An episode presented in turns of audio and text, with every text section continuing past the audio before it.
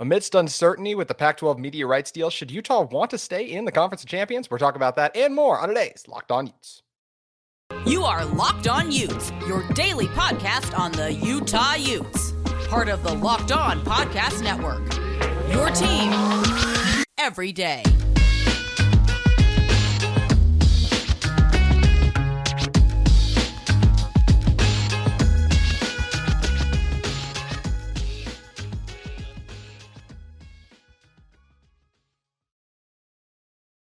Hello, everyone, and thank you for making Locked On your first listen every single day. We are available on all platforms, including YouTube.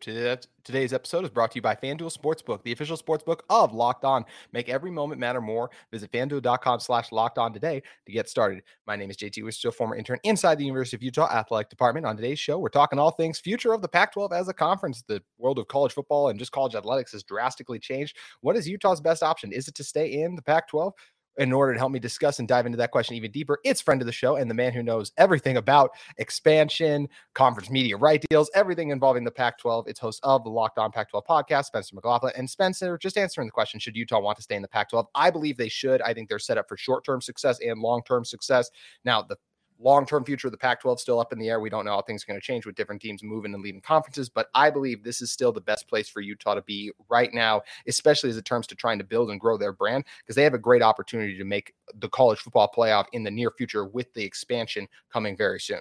Yeah, I, think when you dive into that that question, JT, also great to be back on Locked On Utes as always, everybody. So when you dive into that question, what's the best option? Where should they be? Where should they want to go?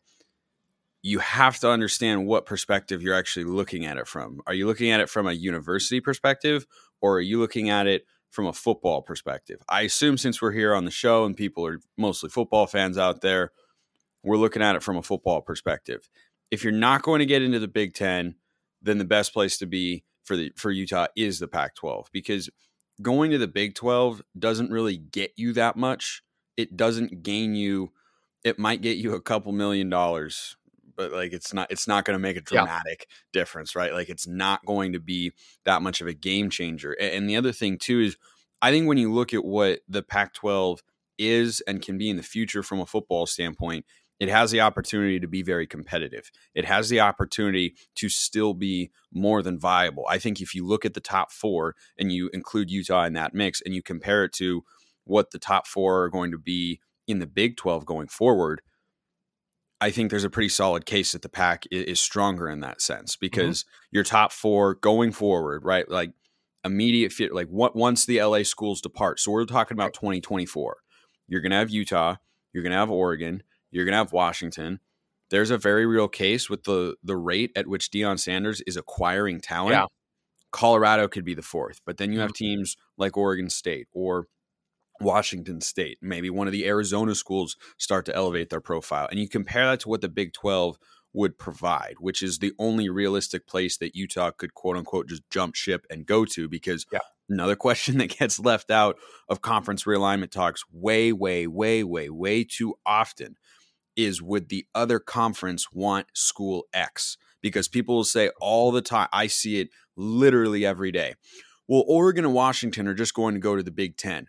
Who said the Big Ten automatically wants Oregon and Washington? There's an argument, it's reasonable, but there is no assumption. There is no given. There is no automatic addition to going into the Big Ten. But the Big 12 is, I think, the league that the Pac 12 should most closely be compared to. I think the ACC as well, because they're all three many steps below the Big Ten and the SEC from a competitiveness standpoint on on the one hand, but then also on the media rights front. They're all going to be in a very similar place, I think, once the Pac-12 media deal actually comes down. But a top four of Utah, Colorado, Washington, Oregon, I think looks a lot more favorable in the long run than a top four of, I mean, TCU, yeah, may, Baylor, maybe, maybe Baylor, um, potentially Oklahoma State some people might say Cincinnati. They just lost Luke Fickell. There's no guarantee yeah. that they're going to continue mm-hmm. to be mm-hmm. good. He's in the Big Ten now. And you look at the teams they're adding UCF, Houston, BYU, Cincinnati. I think they're solid, really, really solid independent and G5 additions for the Big 12. But are you telling me that they dramatically raise the competitive profile and that they are putting the Big 12 just miles and miles ahead of the Pac 12? Absolutely not. Absolutely not. Because there is going to be some level of adjustment. And though I think those teams can do some good things and compete in the Big 12, I don't think they're on that level yet, especially with Cincinnati losing Fickell. I think that program was the most poised to maybe make that jump, but now they move into an unknown space. And I don't trust any, any of the other schools to be a contender right away. So you look at the top four and say, where would you rather be? I, I think the answer is pretty clearly the Pac 12. I 100% agree. I mean, especially when you look at just the level Utah's at right now, coming off back to back Pac 12 champs, bringing in their best recruiting class ever, Oregon on the rise, Washington on the rise. It feels like, like we look at the Big 12 over look, I, I think TCU's in a really good position, but can they have the same success in year two? Like, let's, I still want to see it be proven. I mean, sometimes you can strike lightning in a bottle. We've seen that happen for some college coaches before. I think you look at a place like Baylor, I'm very high on Dave Aranda's program, but they just had a six and six year, I believe, or something six like seven. that. Yeah, six, six and seven. seven. Thank you. They yeah, got, like they, yeah, they got worked. They got worked by Air Force in their bowl game. And by Yeah. the way, I I like Dave Aranda too, and the mm-hmm. potential of Baylor's there, but Baylor is not a program that is going to win at a conference championship level year in year out. That's going to be a nine to eleven win team year in and, and year out. They, they're capable of doing that, but they've never shown themselves capable to do it on a consistent basis. Whereas Utah has put together consecutive 10 win seasons or more. Oregon has done that regularly. Washington is capable of doing that. It, it's just not. it- It's not. There's not as big of a gap. I don't think there's really any gap from a competitiveness standpoint from the Big 12 to the Pac 12 going forward. No, I absolutely agree. And I think too, the whole reason we're having this conversation of should Utah even stay in the Pac-12 is because of the uncertainty with the media rights deal, right? A lot of people, the Pac-12 Yeah. put out that statement. There were a lot of fiery takes about it. It's really up in the air. It feels like the media rights deal will get done soon. It's not like it's something that this is going to take. They're going to push way off, and it's going to be a long time coming. But when, when do you expect it to get done, and how do you do you expect it to be kind of what the level the Big 12 was able to get? Next few weeks is the anticipation because initially, once the Big 12 signed their deal, the perspective was, I think rightly, and I shared this opinion, no rush for the Pac 12. There, Mhm. there, there- there's no hurry to get it done. Like the market has now been set. You can go evaluate your expansion options, get through the media rights negotiations, and assess how how best to move forward. But now, as the time has moved on and on even more, there is a little bit of urgency there because as you as you kind of wane on in the calendar year, you're looking at a situation where the Pac-12 is getting more desperate by the day because you do need to announce something. You got to like it has to Mhm. happen eventually, right? Yep. And I think that the length of time, I thought we would have it by now. Frankly, I I thought it would be announced. It would have been announced kind of a week or two from w- when we're recording the show prior. That hasn't happened probably because the sides are further apart on figures and and dollar amounts and maybe even expansion teams though there's somewhat of a consensus there than than the Pac-12 would like them to be. So I think that's a, a little bit of a concern if you're a Pac-12 fan in terms of what to expect. I, I think anything over 30 million would be fine. Mm-hmm. Like you, you, you would not be able to look at that and say, well, they're going to fall way behind the Big 12 and the ACC. No, they're, they're they're not. If it comes in under 30 million, yeah, that that would be disappointing, but not all that surprising. I, I think the number where you would say, okay, this is an outright mess of a situation here is if you if you were coming in under 25 million somehow and you were only able to get like to low to mid 20s that'd be an issue. I, I think your your floor needs to be high 20s and your ceiling if somehow i don't ex- i don't anticipate this but george k has said that he's wanted to be in the 40 million dollar range. He wanted to be in the 50 million dollar range before usc and ucla left. Then he came down to 40 that's kind of his goal. That is, I think, shooting for the moon. That's what he's supposed to do. That's how negotiation works. You go way beyond what you expect to Mhm. get, and then you negotiate back towards the center. If they're in the mid 30s here, then they did just fine. Yep. If they somehow get 40, they're knocking it out of the park. But as long as they're on par or in the range of the ACC and the Big 12, then all the talk about the Pac 12's supposed demise should just, it, it needs to just evaporate in, into the ether there because there is no major gap like one or two million dollars if they're that if they're that much below the big 12 or the acc that's a drop in the bucket Mhm. No, I 100% agree. And it feels like that they will be in a good position, similar to the other conferences like the ACC, like the Big 12, not the Big 10, and of course the SEC right now, but No. right where they should be along with those. But none of the none of the three conferences that aren't the Big Ten or SEC are going to be able to draw that sort of money, which is why some 100%. schools probably do have an eye on going there one day. Mm-hmm. But but but that, that's that's just not that realistic. like you said, too, the big conference has to want them, which is a major sticking point for all these schools. So it's going to be really interesting to see how it shakes out. One thing that's interesting for the future of the Pac 12 is there's been a lot of expansion rumors. We're going to talk about how that would impact Utah in a moment. But first, I want to talk to you guys about our friends at FanDuel Sportsbook. The midway point of the NBA season is here, and now is the perfect time to download FanDuel, America's number one sportsbook, because new customers get a no sweat first bet up to $1,000. That's bonus bets back if your first bet doesn't win. Just download the FanDuel Sportsbook app. It's safe, secure, and super easy to use. Then you can bet on everything from the money line to the points scored and threes drained. FanDuel has tons of great bets. Salt Lake City, you guys know that the All Star game is coming here. There's lots of great action you can get on for the All Star game, as well as everything else revolving around the world of the NBA. So, plus, don't forget FanDuel even lets you combine your bets for a chance at a bigger payout with a same game parlay. So, don't miss the chance to get no sweat first bet on up to $1,000 in bonus bets when you go to fanduel.com slash locked on. That's fanduel.com slash locked on to learn more. Make every moment matter more with FanDuel, the official sports betting partner of the NBA. Spencer, coming back into this one, there were a lot of rumors flying and swirling around last week because George Kliavkoff was seen at SMU, of course. There's lots of talk of expansion, San Diego State. I know you've talked about a number of other schools as well. I think particularly SMU as a Utah fan really excites me because look, Tex, when you're talking about where is the talent at in just the biggest three states that have the talent, it's Texas, it's California, and it's Florida. Utah's not going to have a footprint. The, Pac, excuse me, the Pac-12 is not going to have a footprint in Florida. But I think if you can get another one in Texas, in SMU too, which look, they have obviously not been as good. I used to live in Texas. You know, it's still a Texas Texas State, of course. Like the Longhorns still reign supreme there, but SMU has done some really strong things in the past, and I don't think it's out of the question that they could become one of the prominent forces in the conference if you give them time. I mean, no one thought Utah would be able to do what they've been able to do when they first jumped in the conference too. So I think it'd be great to get an SMU footprint in there too, and if you could add another California school like a San Diego State, I think expansion would only be a good thing. And I can already see a future where a game between Utah and SMU would be a Saturday night primetime game because both those programs could be in a good position. Yeah, and you, you hit you hit on something very important when discussing realignment here, and I've talked about it extensively on my show, but I would like this take to go as far and wide as possible because it's important to understand. When you are adding programs from the group of five level for realignment, it is not the same as adding Power Five schools. Mhm. When the SEC adds Oklahoma and Texas, that is to give them immediate brand power, immediate legit- legitimacy even further, and to strengthen the conference even more.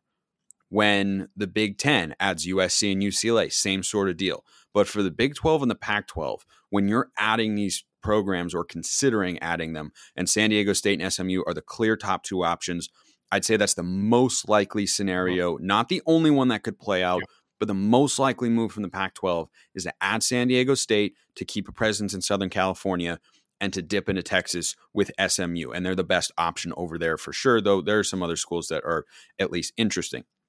When you add those sorts of programs, it is a long term play. Yep. It is not something too many people are just way too simple minded on this sort of stuff. And mm-hmm. they'll say, oh, you're replacing USC and UCLA, Chip Kelly and Lincoln Riley with San Diego State and SMU. Yes, you are. It is not for 2024. You are Yep. adding those programs who are not even going to be full members of the media rights deal whenever this gets announced. Like they are Mhm. not going to earn as much as Oregon, Washington, Utah, Colorado, you know, and the 10 remaining schools that are already in place. They are not going to have that. Utah didn't have that right away. That's the way that this always always works because what you are doing is allowing that program to kind of make the jump, make the transition, and you're evaluating programs for the long run. Utah was evaluated for what they could do in the long run, which is win back to back conference championship games. San Diego State and SMU could 100% be in that sort of mm-hmm. discussion one day. It's not going to happen in two years. It's not going to happen in one year. It may not happen in five, but in eight to 10 down the line, you're looking at these schools and saying, what could they become? in addition to at some level what they are now.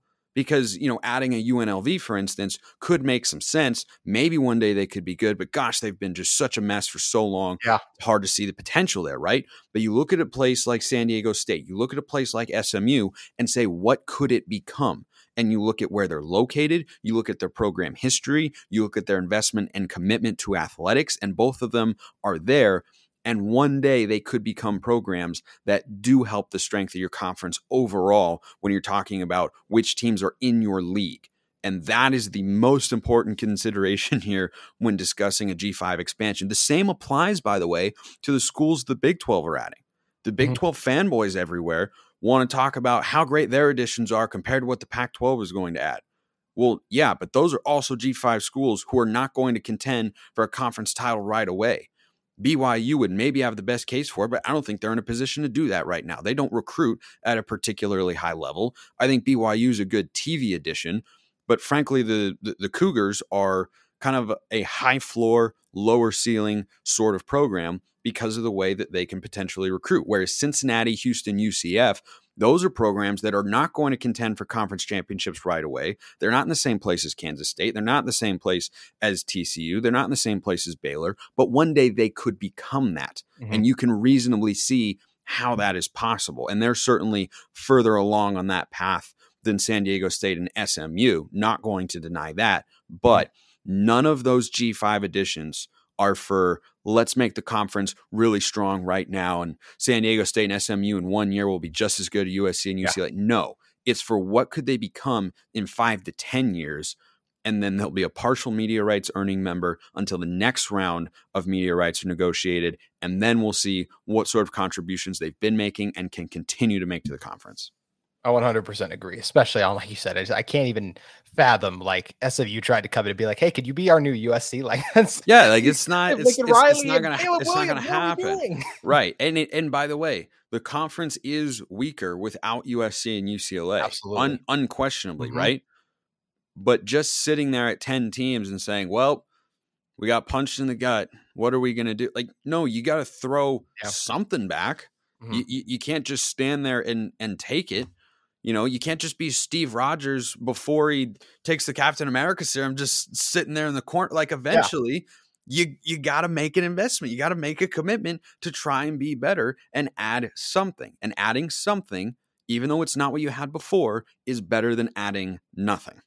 Yeah, the transfer portal can kind of make it a shortcut for some programs, but I don't think SMU and San Diego State are at that point. SMU has the number seven transfer portal class in the country this year. Oh, there you go, Sue. So and there, the, and and by the way, that happened before, before all this stuff came out Yep. about conference realignment, and that's the sort of indicator where you look at and mm-hmm. say, okay, so maybe there is some potential, and, and I think the the portal is an interesting point. That could determine how quickly San Diego State and SMU are able to turn themselves Yes. into contenders because we've seen the right coach be able to take places that haven't been able to Mhm. bring in a lot of talent, Arizona. State, for instance, and State. use the portal, USC, Washington as well, and bring in the sort of talent that they need to compete in the conference that they are playing in and do so quickly. And when you take two schools and you suddenly make them Power Five, that makes them far more attractive than they previously were. Yep, I'm absolutely with you there. And it's going to be interesting to see. We just talked about the potential of like an SMU at San Diego State. We're going to come back in a moment and talk about if there's any other really intriguing expansion team options for the Pac 12 as a conference in a moment. But first, I want to talk to you guys about our friends at UCCU. UCCU is opening a brand new branch in Vineyard. To celebrate, UCCU is giving away a 2023 Kawasaki Terry times 4 UTV. Vineyard is one of the fastest growing cities in the state. The new branch offers all the benefits of a UCCU branch multiple drive up lanes, 24 hour ATM, and UCCU's brand new interactive teller machines, or ITMs for short, which provide all the benefits of meeting with a real UCCU professional, either in the branch or right from your vehicle. It's a virtual connection to a remote teller with a highly personalized audio and video connection. So celebrate the new Vineyard UCCU branch. Enter to win a 2023 Kawasaki Terry times 4 UTV. Winners will be announced in April, just in time for summer fun. So stop by UCCU's new branch in Vineyard, just conveniently located next to the Megaplex Theaters and Top Golf, or enter at uccu.com. You don't even have to be a member of UCCU to enter, and there's no purchase necessary. UCCU, love where you bank. Spencer coming back into this one. When you were talking about UNLV a little bit, I think that's one that at least intrigues me. But he, like you mentioned though, too, like they've been a mess for a lot. But man, there's a lot of really talented football players in Vegas. If you can hit on that correctly, I think there's a lot of potential for that there. Um, Bo- I think Boise State's another one that at least intrigues me in terms of there's still, I still think there's a lot of under the radar talent in Idaho, but they don't excite me as much in a UNLV, I'll say, and especially not as much as an SMU or San Diego State would for the long term of the conference and just looking forward to the future of how I would feel about Utah playing those teams. Are there any other potential teams that you look at that you go, you know what, that'd be a good addition to the Pac 12? And should they even look to, in that case, it'd become the Pac 14 basically? Should they even want to do that? It's an option. It doesn't seem like that's the direction they're going to go in, but it is certainly possible, especially when you examine what other conferences are doing, right? The Big 12 is now going to be actually at 12 teams. So the Pac could stay there and say, well, we have a comparable conference here that, you know, is also at 12 teams. But you look at the Big 10, which is going to, I think, 16. I think the SEC is going to 16 with Oklahoma and Texas. Mm-hmm. The ACC is at 14. And then the Big 10, or and then the Big 12 and the Pac 12 will be at, at 12 apiece. There, there is appeal, but you have to find candidates from the G5 level that won't be dilutive to the media payouts that frankly are hard to find. Yeah. And, uh, uh, you know, adding two, I think makes the most sense, but I, I would not be opposed to adding four. But then the issue that you run into, the potential of a place like UNLV, which is actually more likely to be added than Boise State, even though Boise State could hop hop over Fresno State too. Those two schools, Boise and Fresno, could hop to the Pac-12 tomorrow and at least be middle of the conference teams. I agree. Like they could compete with Cal, they can compete with Arizona, they can compete with Stanford right now, they could compete with Colorado, you know, at least until Deion really, really stacks the roster with a couple of top mm-hmm. 10, 20 recruiting classes and portal classes as well. But they could do that right away. But this is where the other perspective comes in that I mentioned earlier when you're talking about realignment. There's the football side of it, but football gets affected by what actually is driving realignment, and that's university presidents. And university presidents factor a lot of things into play more than just football. It's it's a consideration, no doubt. It is a significant portion of what they are looking at, but I don't know that it's even 50%. Mm-hmm. I don't think it's that. I, you know, it could be 30 to 40 percent of what they consider important because Boise State and Fresno State, the reason that they're not going to get added, though I would love to add both because I mm-hmm. think they they do bring a lot to the table athletically. Yeah. They've got the commitments, they've got the history, they've got the brand power. I think that they bring a lot of really intriguing elements. The reason they will probably get left out of this round of negotiations and realignment is that the Big 12 decided not to add them. Because academically, which the presidents do value tremendously, especially in the Pac 12, less so in the Big 12, Boise State and Fresno State don't pass the smell test at least for the Pac-12 presidents. Now, yeah. I personally don't care, right? I'm, I'm, like, like for people say, "Oh, dude, why you talk about academics?" I'm just telling you how they think. Yep. USC and UCLA did not go to the Big Ten exclusively because it was a great football opportunity.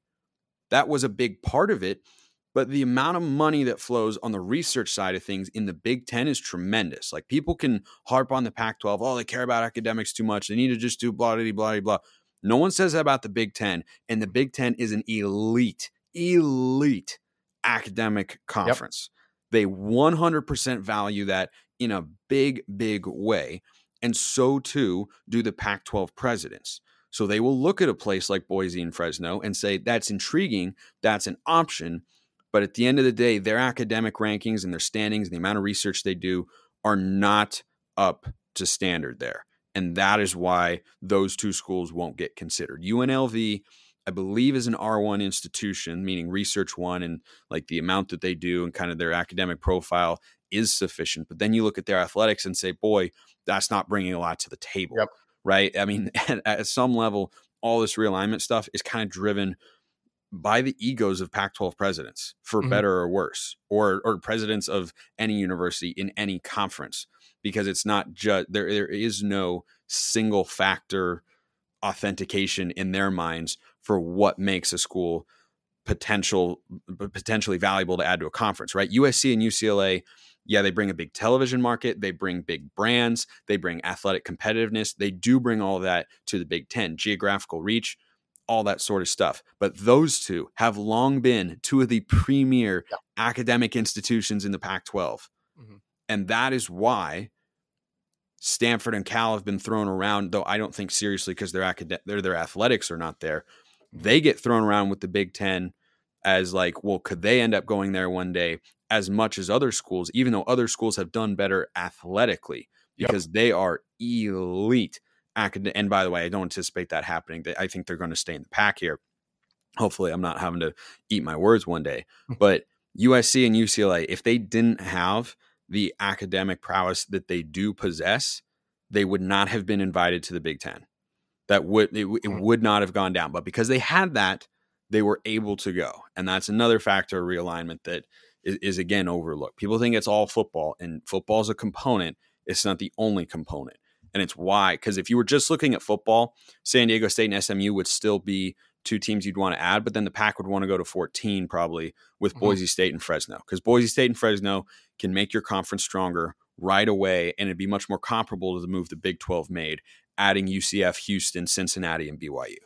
Mhm. Yep, I'm absolutely with you there. And we've talked a lot about team movement now. We nearly had coach movement this past week. Yeah. Andy Ludwig nearly left for Notre Dame, it sounds like. Um, it was released by Pete Thamel, who's basically the Woj or Adam Schefter of college football, that basically there was stuff about the buyout being too much. I don't know. I still feel like if Notre Dame and Andy Ludwig wanted this to work, I still feel like it would made it work. I think there was something, whether it was Ludwig staying, just wanted to be at Utah, maybe Notre Dame feeling like something else. There's just something smells fishy there, just being the buyout to me. But either way, Utah able to keep their offensive coordinator. It's huge for them. That would, I mean, it's just not easy to replace when you're going. It's nicer now than let's say like even a couple weeks further on. But like when you're gearing up for spring ball, less than a, a little over a month away, actually, start to spring ball for Utah here now too. Just getting all these new guys in, working them out. It's just a big headache you don't want to have to worry about. So it's nice for Utah that they were able to keep their guy, but. Man, it's crazy to think about what could have been because it would have been quite the scramble then for them to figure out who's next. Feels like it would have been Jim Harding, but man, it would have been interesting to see how it all shook out. It, it would have been. I, I do think continuity is always preferable to turnover, but though that doesn't mean turnover is always bad or is an impossible obstacle to overcome. But if I had to choose between the two, I would go with continuity, especially Yep. with Cam Rising coming back. Yeah, he's he's a veteran quarterback. You know what you're going to get from him. He understands football really, really well. He probably would have been fine with a new OC. But is it a greater source of comfort for him? Is it a greater source of comfort for the rest of the offense to not have to deal with a new play caller, form new relationships, understand right? Coach having to figure out what, you know, really makes the offense click and what makes them go. I, I think that's all tremendously important for Utah. And would they have been fine? Yeah, I think so. Because the Utes profile football wise has risen to the point where if they Mhm. had an opening, they'd be able to find a quality candidate. Yes. I mean, they wouldn't be stuck to just promoting from within or hiring some OC reject from a big school or anything like like Mhm. that. Like that that's not what where that's not where Utah is at right now with their football program. And I think they would have been okay. But I do think this is the more preferable option. Like, is Andy Ludwig a perfect offensive coordinator? Probably not. Is there a perfect coach or coordinator out there? Probably not. That's just kind of the way that, like, coaching is really, really hard. Play calling is Oh really, really hard. And Ludwig has been the offensive architect for a defensively led team in Utah for back-to-back Pac-12 championships. And that that's somebody who you would much rather retain than have move on elsewhere. I think his interest in Notre Dame was probably legitimate. I Mhm. think it I think he's probably wise to consider that. He could probably get more money at Notre Dame. You get a lot of exposure over there and again, I think the Pac-12 is a great place to be in a lot of ways, but TV exposure under the current deal is certainly not one of those ways, which is why I'm so curious to see what happens with the next deal. You could get that at Notre Dame. So if Ludwig is thinking about what he wants to do or what he has to do in order to make himself a head coaching candidate one day, yeah, going to Notre Dame and being the OC is going to get you more visibility, more attractive offers potentially, or a wider array of offers perhaps than than being at Utah. But you can still do a lot of great things at Utah and have your profile there grow sufficiently to where you can one day be a head coach if that's that's what he so desires. So I, I think it's a good move for him, but I don't think going to Notre Dame would have been bad. He'd be the top offensive coach and play caller on both staffs. So you know you don't have anything left to say about him at either place if you're another school evaluating him for a coaching opportunity other than yeah okay that offense is his he's responsible for what went down here you know more than just about any other coach and and that's I, I think a good thing for him but it's good for utah certainly that he came back Yep, it's absolutely great for Utah. They got him. They got their continuity in place, and it's going to be good to set them up for success because it would have been, it also would have been weird for for Coach Whitt to have lost an assistant because that doesn't happen very often. Yep, lost a wide like receiver coach, but that was just going back to his alma mater at Mississippi State, so it right. Really doesn't happen. Yeah, it it doesn't happen too often. I am curious as Utah starts to win more and become a more household name if they don't start to lose assistants a little bit more often. Yeah. But some coaches like Dabo Swinney just know, you know, what the secret sauce is to keeping those guys around at a high profile program. And, and but even he lost his, his yeah, big time assistants recently, but it took a lot longer than it would have at at some other places. Yep, it's definitely worked out for Utah. So, and the, look, help having the continuity in place helps because, as we've talked about, this year is going to be a gauntlet, not just because of their schedule, but all the talent in the Pac-12. It's not going to be easy to repeat. You need every advantage you can get your hands on.